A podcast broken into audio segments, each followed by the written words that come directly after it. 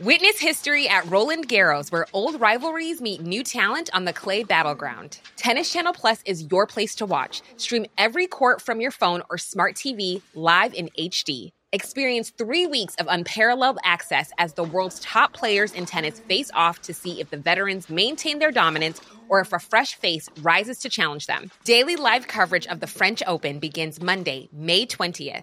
Stream it now with Tennis Channel Plus to be there when it happens. When it comes to your finances, you think you've done it all. You've saved, you've researched, and you've invested all that you can. Now it's time to take those investments to the next level by using the brand behind every great investor, Yahoo Finance. As America's number one finance destination, Yahoo Finance has everything you need, whether you're a seasoned trader or just dipping your toes into the market. Join the millions of investors who trust Yahoo Finance to guide them on their financial journey. For comprehensive financial news and analysis, visit yahoofinance.com, the number one financial destination, yahoofinance.com. Hello and welcome to Made by Mamas, the podcast. I'm Zoe And I'm Georgia. and we're here talking all things parenthood, tips and tricks, Products we love. and brands that we can't live without. Let's get into it. You right? I'm good. How are you? You look great today. So do you. Where's that dress from? This is uh, Zara. How'd you say it like that? Because? I think every time someone asks me, "Oh, where's that from?" I'm like, Zara, Is it? Zara, Zara. Yeah, I mean, I don't think I really go shopping anywhere else. I don't have time. No, but th- th- they're all good. yeah, no, I know, I know. Can you tell They're how into good. my new straight jeans I are? was gonna say I love those jeans, and i need to buy some. Where are they? River Island. These ones are River Island. I You went for. The- River Island jacket as well. I'm basically in Riri today. Yes, you are. I don't. I think they're man repellents, though. I'm going to be honest. These jeans, Why? because you know, like when you wear really tight jeans, Yeah. your husband likes it and gives you a bit of a slap on the bum. Not that you dress for a man, but uh, but but now I'm wearing straight leg jeans. He said to me the other day, "You gonna always wear those ones?" Is that what you said? Yeah. I was like, "Do you want me to I wear my skinny jeans just for really you?" I think they're chic, nice. aren't they? Yeah, I think they're so nice. Yeah, do one, partners. Yeah, do one, Dozza. Yeah, do on Dozza. Love you, Dozza. Um, don't forget to cook me dinner later, Dozza. so this week we are talking to the very lovely Alison Perry Yes. about secondary infertility and, And- her IVF journey. And twins. And twins. Now, secondary infertility is something I sort of have never really thought about because quite often when you've had one child you just assume you'll be fine to have another don't you well, people say to you, "Oh, you'll be fine because your body knows how to get pregnant." yeah and you don't really think that you might struggle the second time round um Lots of people do. Yeah, I mean, I guess the older you get, maybe that has something to do with it. Um, but yeah, it's just something you just don't expect to happen. No, but how horrendous must that be for you? Because and then you have to fend off the comments like, "Oh, it's okay. You've already got You've one." got, I know exactly. like, like Alison had has a daughter, Yeah. and you know an older daughter, and and uh, yeah, I can imagine people. Uh, she she said that people said, "Oh yeah, it's all right, all right." You know, how would you feel if you just had one? It's like, well, I want to have another child. yeah, exactly, and it doesn't make any difference. Well, obviously, it probably does soften everything a little bit knowing that you have got one but if you want to you want to and that's that really Yeah. isn't it and you want more you want a sibling for your Of course you do, son and also that fear of never being able to have another baby, Yeah. and all of those things that you go through, and the disappointment of not getting pregnant every month, and you know, it it, it must be horrendous. and going through all of that while you're looking after a child. Yeah. I think that is really difficult. I Yeah. mean, it's difficult when you haven't got children going through um, any of those issues, but when you have and you've got to put on a brave face for them every day, Mm. that must be really hard. really tough and then of course we won't kind of we won't kind of uh, Ruin you know the story. ruin, ruin the chat but obviously then we did get onto this, the discussion of twins now i don't know about you but that i mean as soon as i went for my scan my first scan i was like tell me it's just one heartbeat. Tell me it's just one heartbeat. And then they were like it's just one baby. I was like just one baby in there. Check it again. Because because how do you cope with oh, twins I have no idea. Actually, when I was pregnant with Axel, I think I, in my head, I thought if I have twins, I don't mind because then it's like I've One and two- done. Yeah, one and done, exactly. But then when I was pregnant with Gigi, I remember on the way to have the scan, I said to my husband, "Listen, just to pre-warn you, if it's twins, I am probably going to throw some kind, some kind of tantrum, just to pre-warn you, okay?" And he was literally thinking, like, "Oh my god, please don't." some don't. It's gonna be kind so embarrassing." Yeah. will happen now Something will happen. Because I mean, hats off to any parents who who have twins. Oh, ha- ha- wow. I don't think that I could do it. I um, don't. I mean, you'd have to. Of course you have Yeah. to, but but how? I've got no idea. And then I think they grow up and they have their own secret language. Yeah, little bumblebees.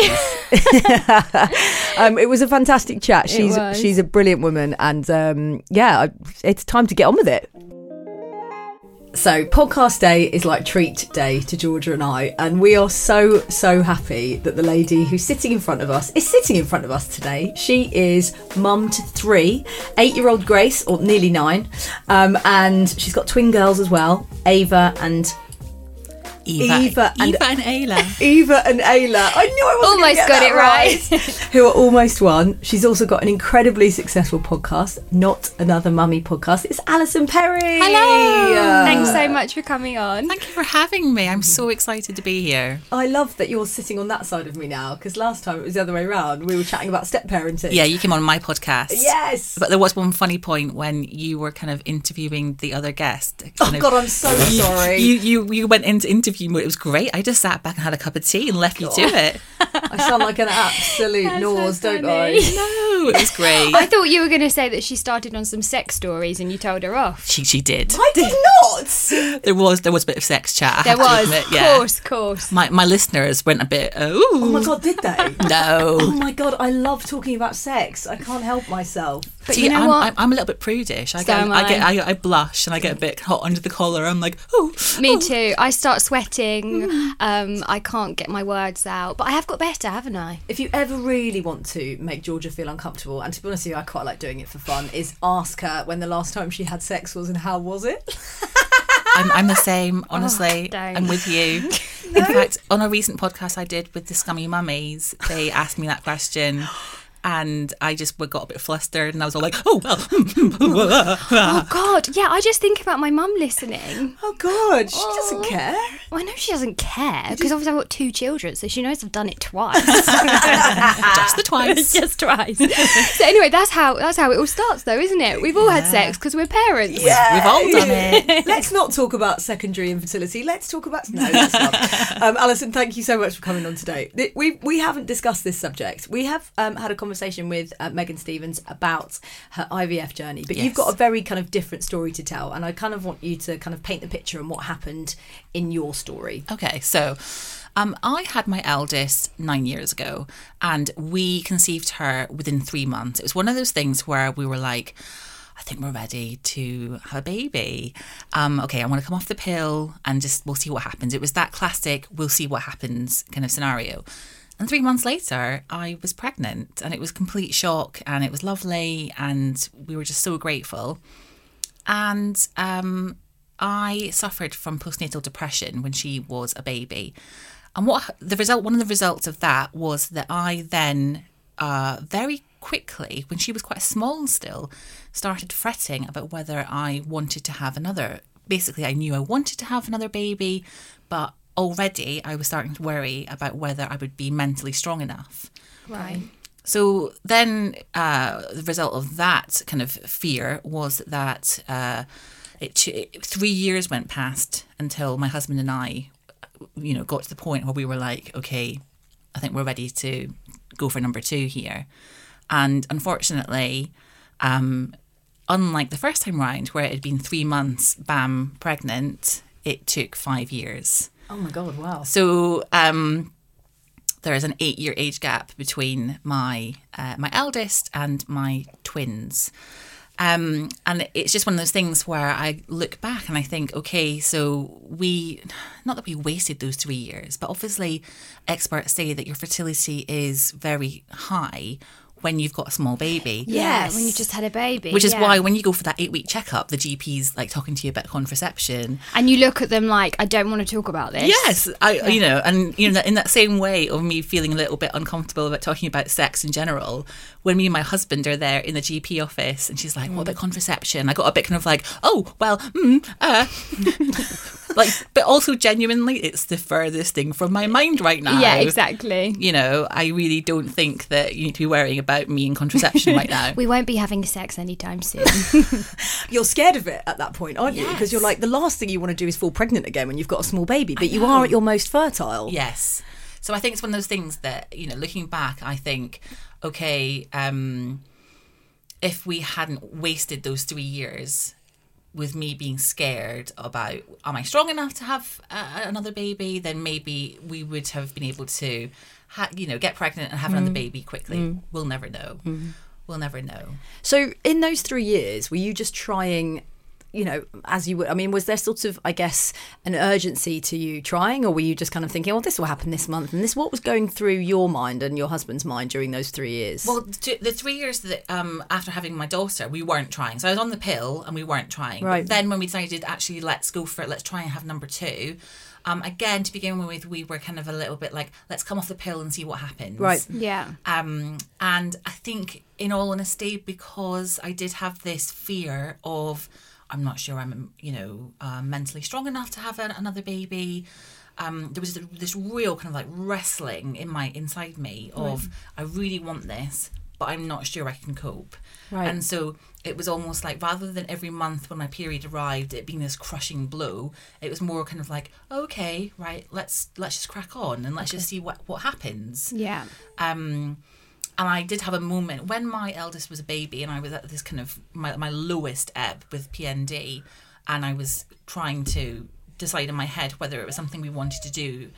I did have this awful, horrible moment where I thought, do you know what? I almost kind of wish that we can't have a second baby because oh, then the decision is taken away hmm. from me. I, I was I was kind of in such a horrible place with the kind of should we, shouldn't we? Yeah. I thought if if this decision is just taken away from me, so then a few years later, of course, I'm looking back and I'm thinking, well, clearly I brought that on myself, didn't I? oh, I? Alison, You know, like because you should never wish that upon yourself or anybody else, and so, you know, I I just thought. You know, I should never have even thought that because now we're in this situation. you can't beat yourself up about stuff. I mean, I, absolutely, I know why you would go back there and think that, but at the same time, you that was the postnatal depression talking, right? That wasn't the the the kind of. uh, I mean, I don't even know what the right phrase to use is, but the person who you are sitting now in front Yeah. of us, that's that wasn't that person talking to you, that, No. or not having those conversations. I mean, that's completely natural. I think if you're coping with something like postnatal depression, I mean, how do you even get out of bed every day, let alone look after a baby? I know it's it's hard. It's a challenge. Um, yeah, you're right. You're absolutely right. Um, so yeah, when it got to the point where we were um, just trying, it got to the point. You know, we were just um, seeing what happens again, um, and then for me, um, it almost us going down the fertility uh, route, the kind of um, assisted fertility route, kind of happened by accident. Because what happened was I suffer from this um, chronic condition called endometriosis Yeah. yeah. and it gets worse when so one of the ways that um, uh, medical professionals uh, deal with it is by putting you on the pill. Yeah. So with me coming off the pill to try and get pregnant, my endometriosis flared up, and um, For people that don't know what endometriosis is, what what, what are your symptoms? so the symptoms are really heavy, painful periods, like properly can't get out of bed. I mean, it's different. It, you know, there's it, it, it varies. Yeah. Um, because essentially, and I'm probably going to get this wrong, but essentially, when you bleed, when you have your menstrual um, bleed every month, um, I believe that um, tissue. So it's basically when you have your period, it's the um, inside uh, lining, Lining. of the womb Yep. shedding, and so I think that that uh, lining attaches itself to different parts of your body. So it could be like your bladder, it could be your bowel, it could be your intestines, and then I think that every month that then kind of sheds and bleeds and causes problems, and so stuff just builds up in places of your parts of your body that it shouldn't Wow. and you get cysts and Yeah. it's just it's all just a, me- a big old mess down Right. there and a kind of a, a massive effect on your fertility Right. Okay. um and so it's kind of like one of those things where you come off the pill to try and get pregnant but coming off the pill makes endometriosis worse which then makes your fertility dip so it's like Right. catch 22 Yeah. It's really tricky so i ended up going to um uh, getting nhs treatment for endometriosis and i had a laparoscopy which is a surgical procedure um, where they basically laser away uh, all the kind of stuff that's built up and get rid of cysts and all that that, that kind of uh, stuff. And um, after that treatment, uh, so it's basically a case of let's try the laparoscopy and it will clear things up, and then have another bash at getting pregnant and see what happens. And how many years after you'd started sort of trying? So the three years where you weren't trying, then I would say a, a year later, I'm having this treatment, Yep. and I'm being told by the uh, consultant, "Let's have this this surgical procedure and then see what happens."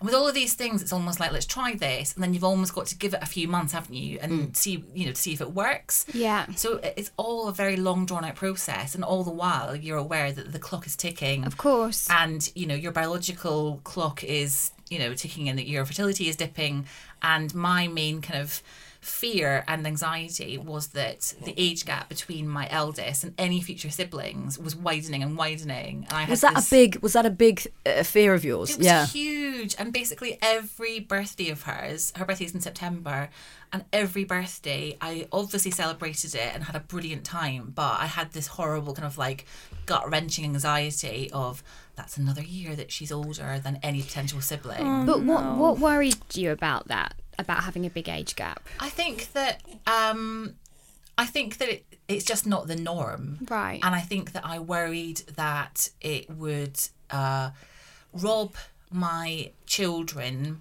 of that gorgeous sibling bond that you hear people talking about. I can understand what you're thinking. Yeah. And you know, you see people going out as a family to like the theme park or Yeah. you know the play park, and they all play together and they all have similar interests. And so, to me, having a huge age gap would potentially rob these children, which is ridiculous. Now that I've got children with a big age gap, I can see that I have nothing to worry about. Yeah. But it was a real anxiety for me. Um, so yes, um, had the laparoscopy and uh, tried to get pregnant again. Didn't work, and that was when the consultant said, "Okay, now it's time to start on the fertility drugs." Which kind of felt like a really big step for me because it really felt like, oh, right, my body really isn't playing ball here. yeah, and, and, and also, what was going through your head? Because surely you were thinking, well, I've got pregnant. Yes. my body knows how to get pregnant. Yeah. And, I, and again, I, I, I kind of wondered how much of it was psychological. I wondered how much of this I was bringing on myself because was I creating some kind of mental barrier that my body was, I was blocking my body from getting pregnant because I was so, you know, worried about whether I would cope from a mental health point of view. I don't know. I reckon that resonates with so many people listening Yeah, because you would at that point think that, wouldn't you? And I think starting on fertility drugs feels like such a big step. It's like, oh, blimey. And I'm I guess when someone else has said that to you, rather than you know the normal, not normal, but normally somebody would you know get to two years of trying and then seek help, whereas it almost came upon you, like the help was put upon you. it kind of almost happened by accident that I was going to have, um, you know, my endometriosis sorted, and it kind of almost just like snowballed into, and now you're on fertility treatment. Like, oh, okay, right, hang on, are we here? Are we here already? Okay. So I went on to Clomid um, for I think three months or, f- or six months, I think it was, um, which is meant to stimulate egg production and that didn't work. So then at that point, I was put onto another drug called tamoxifen, which is um, traditionally used to treat cancer. Um, and one of the side effects, I believe, as I understand it, is um, it boosts your fertility. So I think a lot of cancer patients who are put on this are told you need to be careful. Yep. You know, use condoms, or you know, just you, you, your fertility is going to kind of skyrocket. Um, Were you having to inject these drug, no, drugs? or these are these are like pills that you take. Mm-hmm. Um, so it's fairly kind of easy, you know, just kind of like get on with your day and Yeah. kind of hope that hope for the best. Um, I think I did three months of tamoxifen. That didn't work. Um, and then I just remember sitting in the um, in the you know um, the clinic and speaking to the consultant and then basically just saying to me because this was all NHS you know treatment and then basically kind of them saying to me we've done everything we can because the next step the only thing that you can do now is IVF and because you've got a child already we can't we can't help you yeah, with of that course. so we've gone as far as we can go and we were kind of just shown the door and it felt like the biggest anticlimax the biggest it was just before christmas or it was in between christmas and new year and i remember walking out with my husband and just feeling kind of flat and like oh right because ivf is such a huge thing yeah. and, and it was so expensive. So if they're not going to help you out with it. so expensive and i guess in the back of my mind um, because we'd conceived within three months the first time i just always thought we just need a bit of a kickstart. It's going to be all right. You know, I'm quite a positive person. I'm quite optimistic.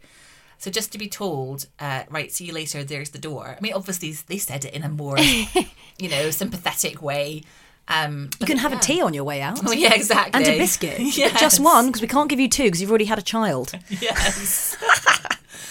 um, so yeah, from that point, it was just a case of researching fertility clinics and speaking to people and like reading blog posts and just trying to find you know find people who had experienced IVF and getting my head around. You know, is there something we want to do? I think we we knew at that point. That was going to yeah, be my question. I was, yeah, I was going to say that. Did you just decide, yeah, that's it, that's off we go, let's go, let's go do this, or was there some questions? You know, we've got one, that that kind of I thing. don't think so. I think I think for us because we'd got to that point and we'd already been through, you know, trying different treatments. I think that it wasn't a question of shall we. It was more a question of okay, how are we going to afford this? And how who should we you know should we go to a Harley Street clinic or should we go to our local clinic because actually as I'm sure you guys know from um, chatting to Megan about IVF there's a lot of toing and froing it's basically kind of it's different I think for every clinic but for me it was like every second day I had to go for scans and so to be trekking in central London all Yeah, that time and so we went for a local clinic just because from you know a kind of practical point of view and um I know the sounds are so sweet. Did you giving us the sound effects? What a new one. speaking of ovaries, mine are throbbing right now. Imagine working with her every day. My husband's had a vasectomy now, and I just look at Gigi and I'm like, reverse it, Yes, reverse it. That's the thing; it's always reversible. Oh no, that's that's a subject for another time.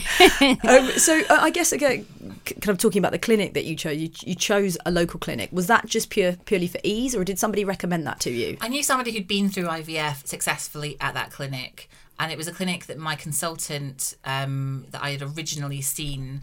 Um, that you know he um, he worked privately at that clinic as well as doing NHS stuff, and we just thought, "Do you know what, just from a practical level, I thought, well, you know, we could choose another clinic based on other criteria, but you're not guaranteed that it's going to be magical and, you know, um, they just happen to have, you know, the right treatment or the right consultant or it's there's so many unknowns and you're kind of taking a gamble wherever you go. So we just thought, let's go with the local clinic Yeah. um, that we know one person who's had an all right experience there.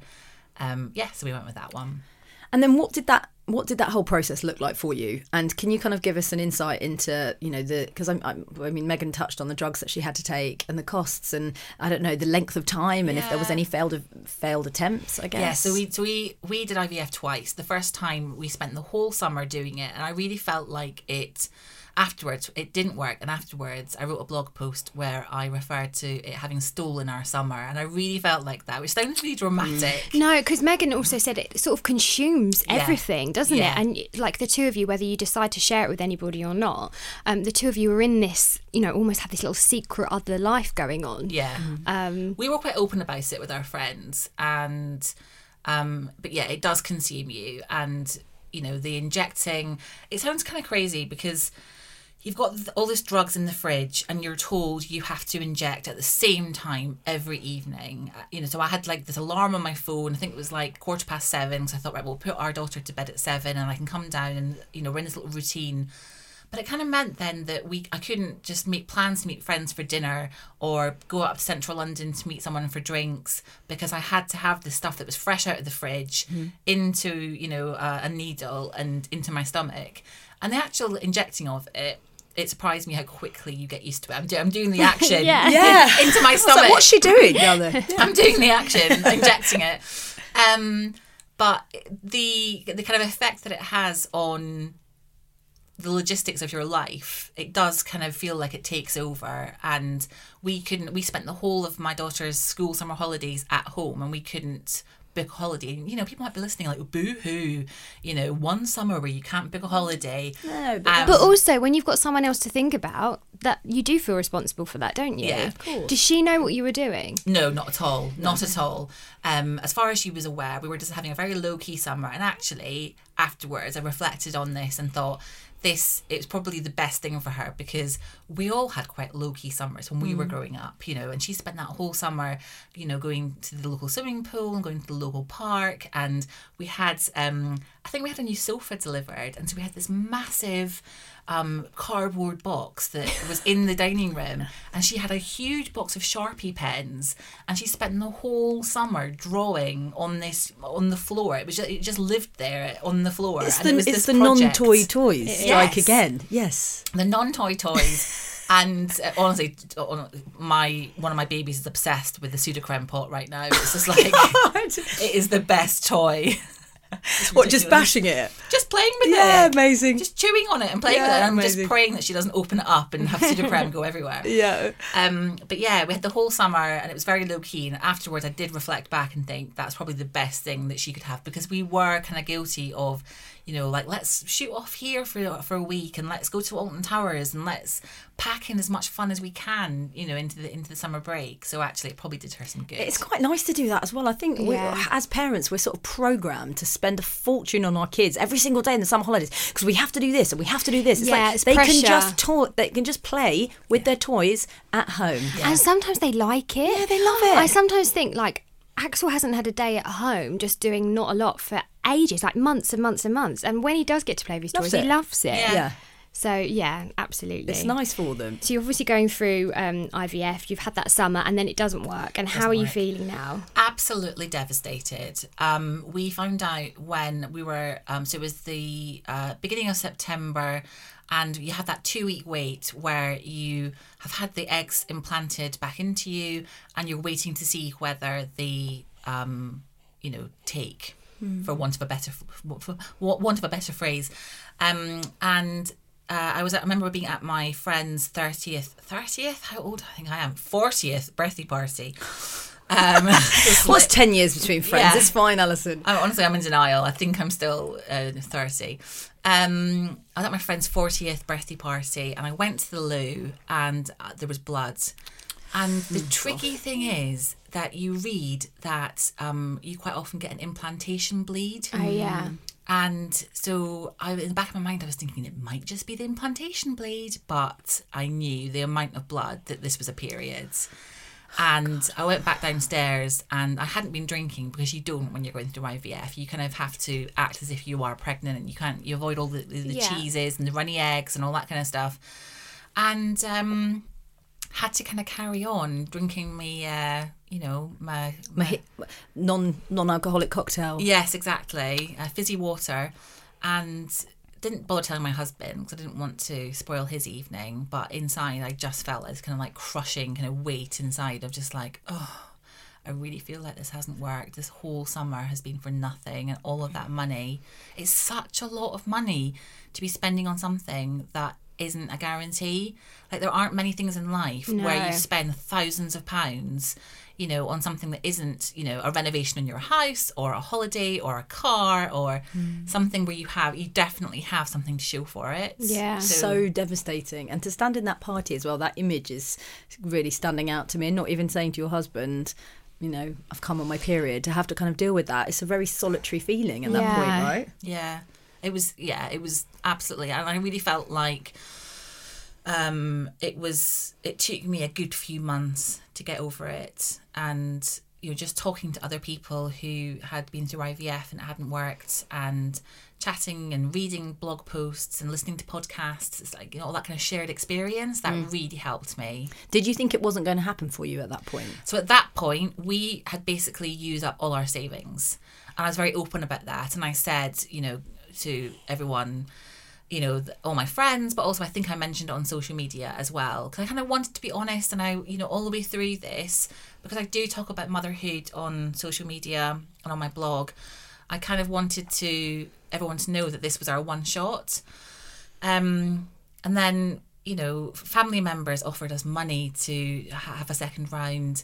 Um, somebody who I'd met online, uh, through the kindness of her heart, offered to pay for a second round. I mean, just Oh my god, I've got goosebumps. i know you know, the kindness of people.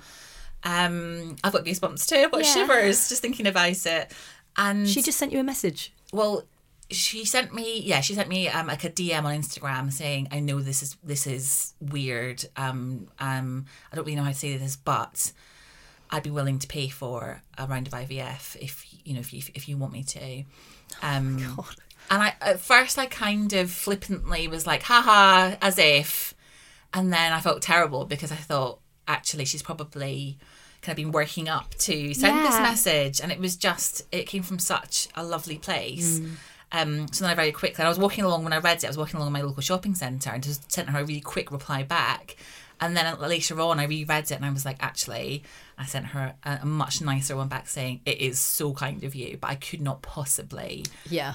you know, I just feel like it's too much when Yeah. we don't really know each other that well. Um, but yeah, family members offered, um, and eventually, um, I think it was my in-laws. Um, we we accepted money from them for a second round, um, and we just did it. And um, this was on, let me get my my dates right. So it was a September that we um, found out that the IVF hadn't worked, and then it was the January that we um, started again on an- another round of IVF. So a few months later. Um, and it worked. And it worked. I was waiting for you to say that. Did it you feel different? Did you know? Did you like know in your No, in your heart? No, I'm not one of those people. I'm not one of those. You're not people who- Bumblebee? no, No. I don't know these things. Um, um, to be honest, I was convinced that it hadn't worked because, um, again, I had a bleed, and I remember texting um, one of my. I, I went to meet one of my friends for coffee, Emily. Um, that morning, and I, I said to her, I, I, you know, she knew I was going through it, and I said, you know, I've got, I've had a bit of a bleed. I don't think it's worked, and she chatted, and we, we, you know, we talked about it, and and then I went to bed when I when I when I left her from coffee. I went back. I was got into bed and I was just feeling quite low.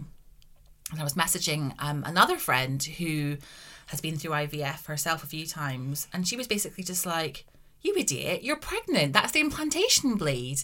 And she was completely convinced. And I was like, "No, no, no," because you know last time, blah blah blah. Um, and she was like, "How much was there?" And so I was like, "Not much. It's the implantation bleed. Oh my god, congratulations!" And she was like, she kind of went shooting down this road of congratulating me and saying how happy she was. Oh my god, I love me. this woman. Who is she? This Uh, friend? so this is Amber. Go on, Amber. So Amber, um, she's on Instagram as Meet the Wilds, and she has had IVF uh, three times. She's got two sets of twins and one singleton. no. She's bonkers, but amazing. Um, so she was basically DMing me saying, "You're you're pregnant! Oh my goodness, this is so exciting! I'm so happy for you." Um, and she was like, "Do a test," and I was like, "No, it's too early because they say not to do a test until after the two weeks, and we're only kind of ten days in." And she was like, "No, do a test." So the next day I did a test, and it came up as pregnant. but the the reason the reason they say to not to do it too early is because the one of the drugs that you give yourself um, during the, this process can create a false positive if that drug is still in your system. And my, you know, Amber was basically like, no, no, no, no, no, that that'll that'll definitely get your system now. It's definitely a positive. Woo! And I was like, still a bit hesitant. Yeah, cautious. Of course you would be, yeah. You know, like, oh, I've got, I've got to wait. This was on the Sunday. I've got to wait until Thursday before I can do the official test. Um, but I think at that point I kind of knew, and uh, her her positivity and her kind of you know um, refusal to you know believe that this wasn't happening just was quite infectious. Infectious, yeah. So And they put two eggs in. they put two eggs in, and um, yeah, they, they put two eggs in. But when we went for our six week scan, so basically when you have um, IVF, I don't know if it's the same for every clinic, but the clinic that we used, they get you along at six weeks for what they call um, a viability scan, which doesn't sound very nice. Um, but it's to check that the pregnancy is viable, to check that it's not ectopic, um, Yeah. and that everything's where it should be. Um, so we went along for this six week scan, really excited, but also a little bit kind of like you just need, need to make sure that everything's you know fine. Um, and the consultant said, there, "There we go. There's the heartbeat. Everything's fine." And off we went. So you thought you had one? Yeah. Oh my gosh. Did he get that or she get that wrong? She got it wrong. Well, bearing in mind as well on the notes, you know, she would have seen that she put in two eggs. You'd think it might be the kind of thing that she checks for. As if she didn't check. So you went a six week thinking there was one, and then what happened? then what happened was um, uh, a few weeks later, we are just going for our regular, you know, 12 week, 13 week scan um, at our local hospital. And we went in, and it was me and my husband, and the uh, sonographer said, um, um, also, is it your first scan? And we said, no, no, no, we had one at six weeks. And they kind of fully, she kind of jokingly said, oh, so you know it's just the one then? And we were like, yeah, we know it's just the one. And then she started scanning and she kind of looked at us a bit kind of quizzically. And she said, you were told it was just one. And my husband and I looked at each other and we were like, yes, why? And she was like, there's two. Oh, oh wow. my god. And we just both started giggling and I could not stop laughing. And my stomach was shaking because I was laughing so much. And she was trying to, all the gel was on my stomach and she was trying to kind of scan and it was just shaking up and down and wobbling all over the place. we just could not stop laughing. We were just kind of in shock. I mean, laughing is a good emotion. I've probably been like, oh, like freaky. I mean, but I suppose Yeah. at that point you're like, I've got my babies. Yeah. I think it's one of those things that you always think it's an option. You always think it's going to, you know, it's a possibility, Yep. especially with them putting two eggs back in. But we were told um, at that appointment, we were told they are identical twins. So it is actually one egg that has split. Split. It's not the two eggs that have been put back in, Right. which we thought, wow, that's kind of amazing. Yeah, that- that is amazing. you know, because people say, you know, oh, we've got twins. Oh, is it IVF?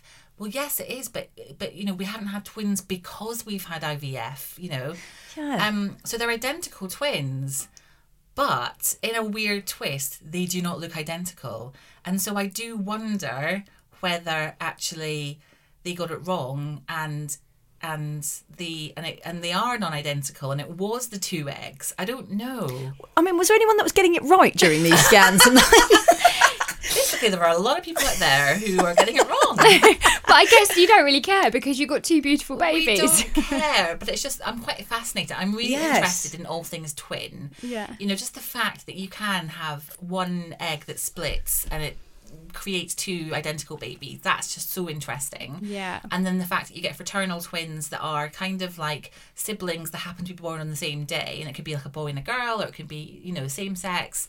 So is But that do- where you Yeah, can see twice, almost on different days? So basically, two eggs get released. So this Oh, is okay. why. This is why I'm a bit of a twin expert. Yeah, yeah, yeah. Tell me, because I love, Um, I love the twin chat. So this is why um, you get more twins um, born to older women.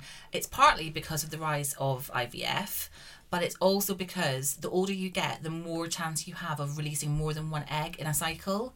So you might release two eggs, both get um, fertilized. Is that right. Yeah, yeah. fertilized. Yeah. um, both get fertilized and both implant in your womb and both start so basically when that happens they're called fraternal twins they're non-identical and they're basically like brother and sister or sister and sister and they just happen to be born on the same day So, um, how was the birth and how was the pregnancy? And were you, were you, because were you one of those? I mean, I mean, pregnancy is not easy, but obviously you'd gone through IVF, which was such a trauma for you. So, did you enjoy your pregnancy this time round? I think that I was just. I think when you have uh, an older child, the pregnancy is much less of a thing, isn't Yeah. it? And um, you kind of just get on with things, and you're less almost like indulgent. And rather than kind of putting your feet up and asking for a foot rub, you're just kind of like bombing around, you know, doing the nursery run or the school run or whatever it is, and you just happen to be pregnant. Um, I think I was much more relaxed, even though with the twin pregnancy, I had to go for scans every two weeks. So, with them being identical, apparently, um, they were sharing a placenta. And um, the danger with that is that you can have this thing called twin to twin transfusion, where one twin takes uh, too much blood from the other. So the placenta should be giving them equal amounts of blood, um, and that can sometimes go a bit awry, and it's really dangerous. And um, so they basically asked me to go in every two weeks for a scan. So it was quite kind of disruptive in that way of rather than just having like three scans in my pregnancy and then just cracking on, Yep. I was forever getting the train up to the hospital. Yeah.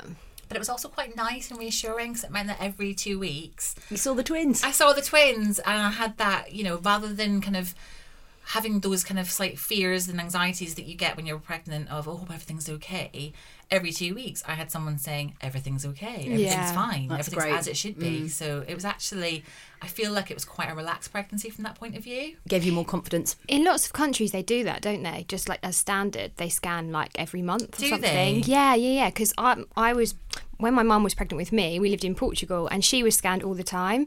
And so the second time around, you only get two scans, don't you? Second time normally. Yeah, two You scans, get one three less.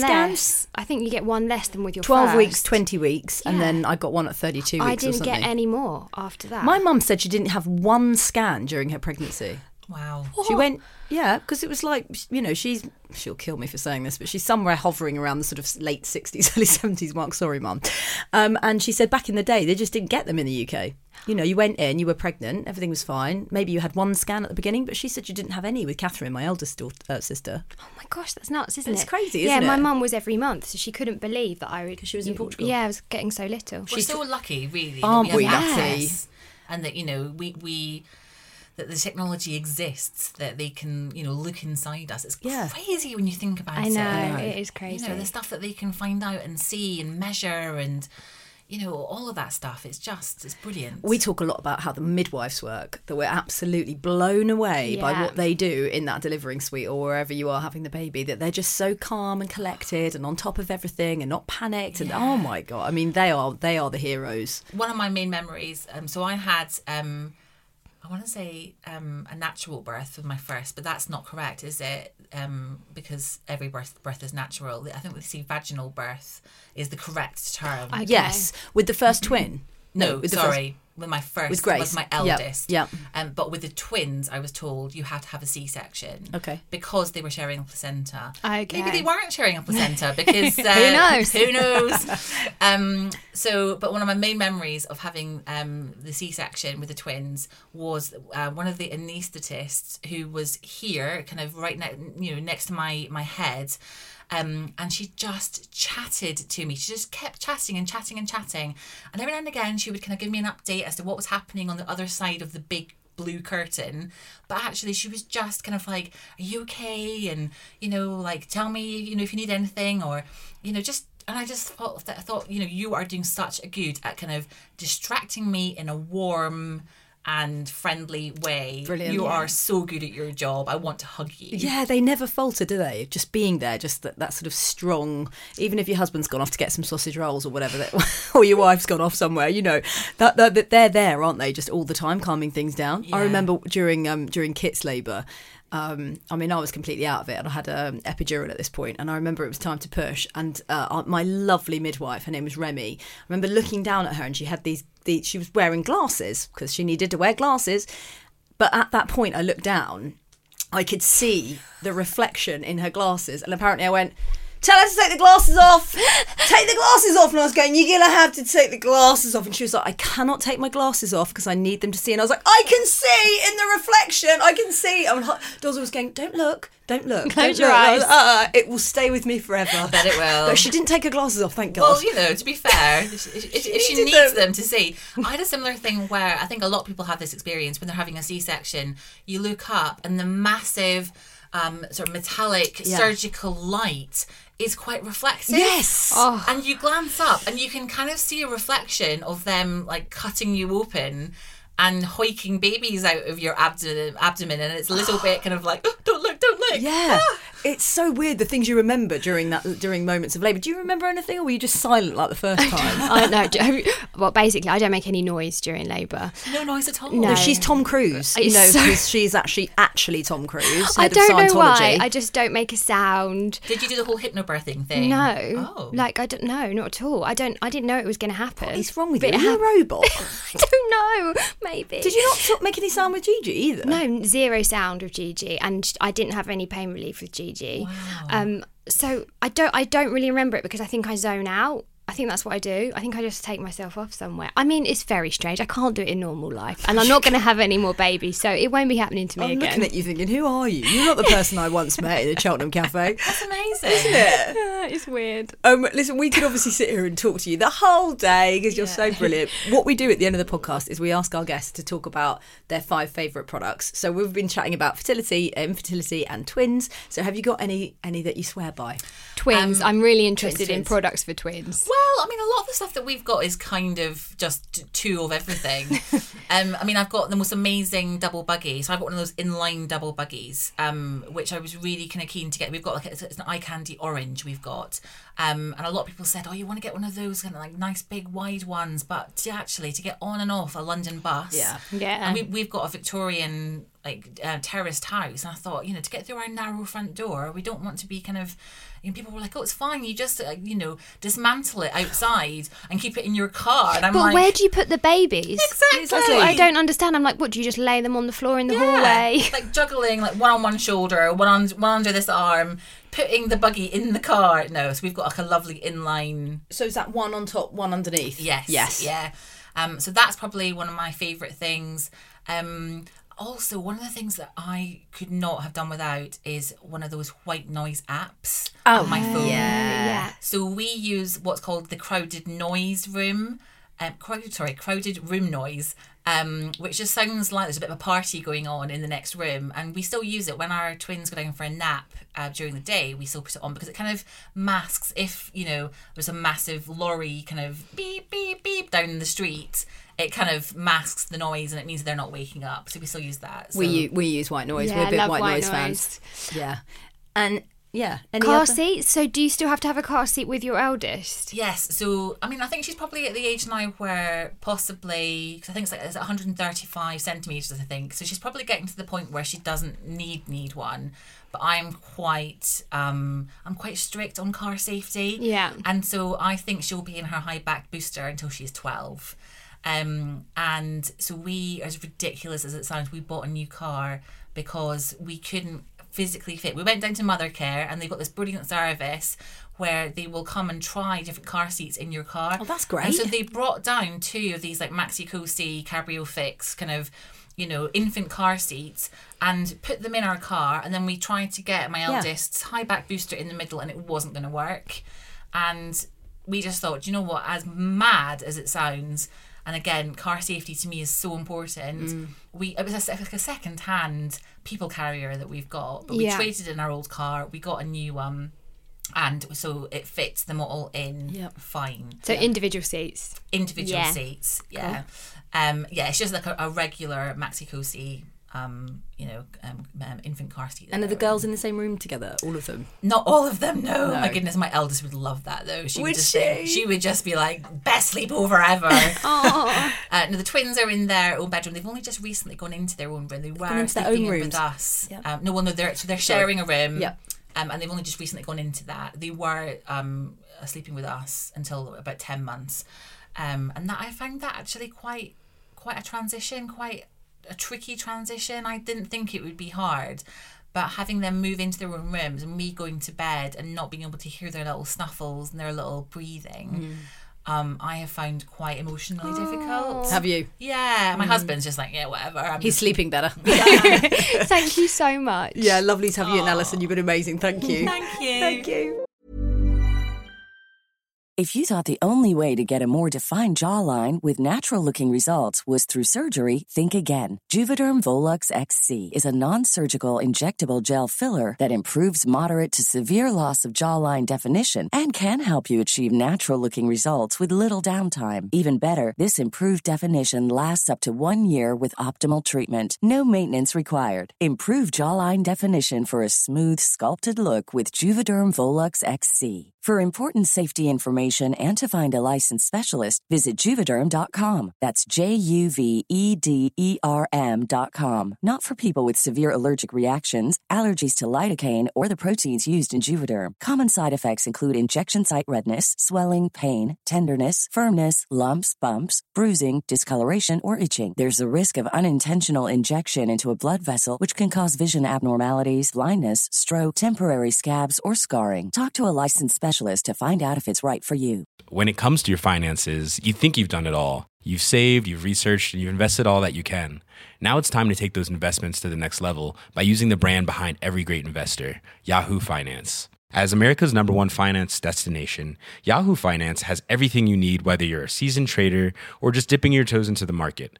Join the millions of investors who trust Yahoo Finance to guide them on their financial journey. For comprehensive financial news and analysis, visit yahoofinance.com, the number one financial destination, yahoofinance.com. Oh, do you know what? I just love a happy ending. Oh no, don't we all? That was so nice. It was brilliant. The journey that she's been on, and then to get twins at the end of it. I know. What an incredible journey she's been on. yeah, she's a lovely lady, actually. Now, obviously, Georgia and I do not have twins. Um, We don't. So we thought we're just not going to do products on twins because we got no idea.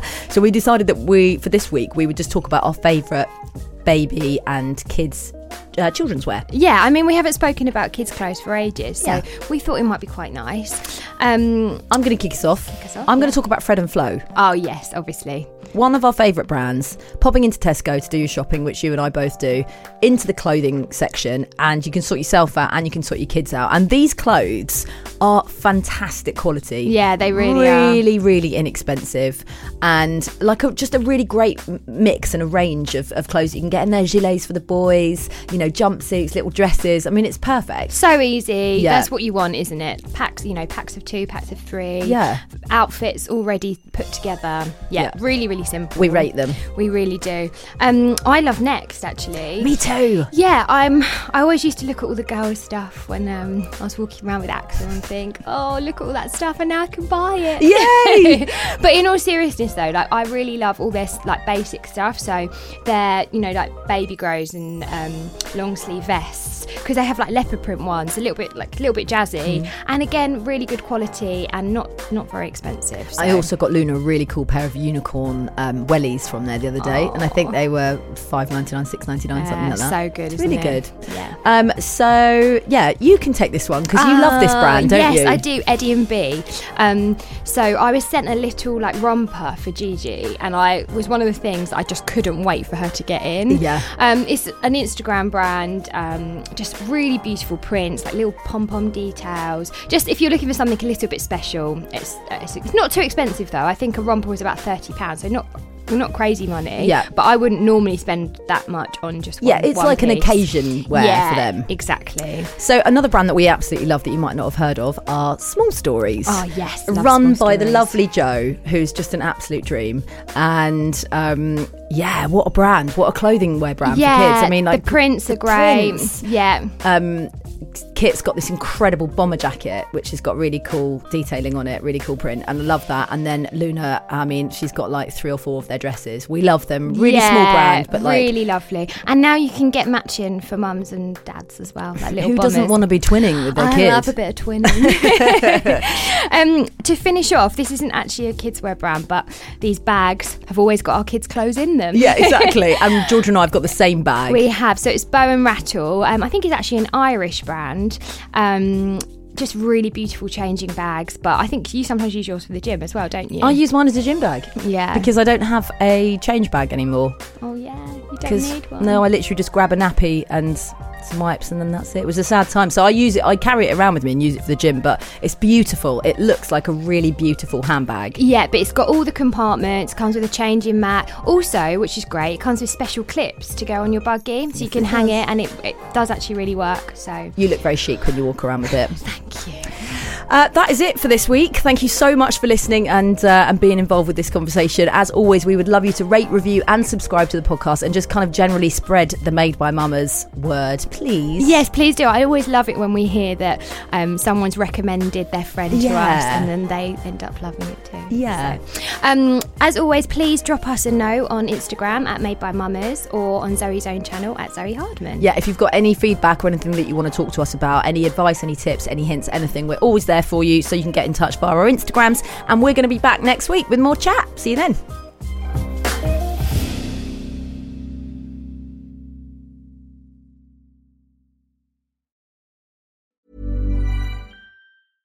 When it comes to your finances, you think you've done it all. You've saved, you've researched, and you've invested all that you can. Now it's time to take those investments to the next level by using the brand behind every great investor, Yahoo Finance. As America's number one finance destination, Yahoo Finance has everything you need, whether you're a seasoned trader or just dipping your toes into the market. Join the millions of investors who trust Yahoo Finance to guide them on their financial journey. For comprehensive financial news and analysis, visit yahoofinance.com, the number one financial destination, yahoofinance.com. Why don't more infant formula companies use organic, grass fed whole milk instead of skim? Why don't more infant formula companies use the latest breast milk science? Why don't more infant formula companies run their own clinical trials? Why don't more infant formula companies use more of the proteins found in breast milk? Why don't more infant formula companies have their own factories instead of outsourcing their manufacturing? We wondered the same thing. So we made ByHeart, a better formula for formula. Learn more at byheart.com.